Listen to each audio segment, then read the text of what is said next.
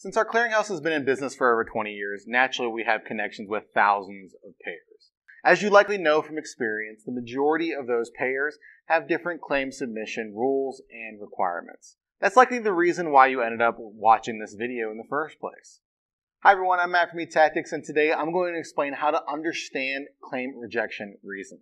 Before we get started though, make sure you subscribe to our YouTube channel by clicking the button below. While you're down there, hit that alert bell icon next to it as well, so when we post new helpful content, you get notified.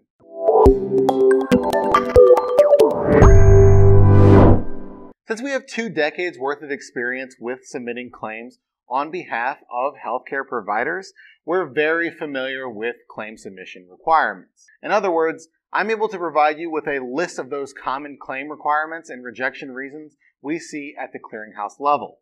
On a payer level, claim rejections happen when what's provided on the claim doesn't match with what the payer has on record. They also happen when the information submitted isn't in alignment with the payer's electronic filing guidelines. In either case, the claim will come back to you with a description that the payer couldn't accept it for processing not good. You would run into the same type of claim rejection on the clearinghouse level, except you're able to change it and resubmit it instantly. Maybe it's not as bad as I thought it was.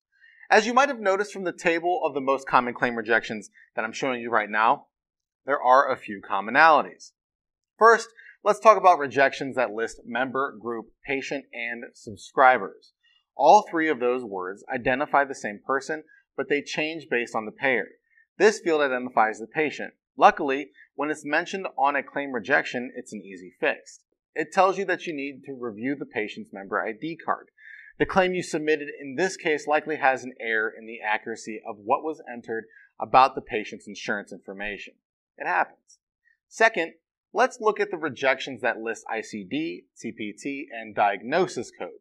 Unlike the previous identifiers, these types of claim rejections aren't interchangeable. However, they are all, all related.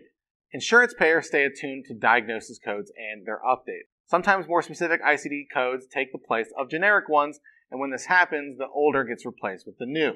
On the CPT code side of things, sometimes insurance payers will reject a claim if it contains an unauthorized CPT code or modifier combination.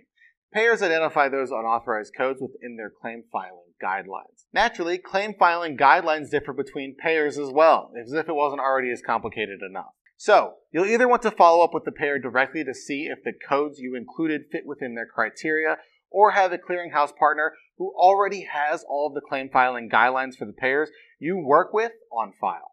Now, if you'd like to learn more about understanding claim rejections, reach out to eTactics. You already made it this far into the video, so you might as well like it, share it, and comment below.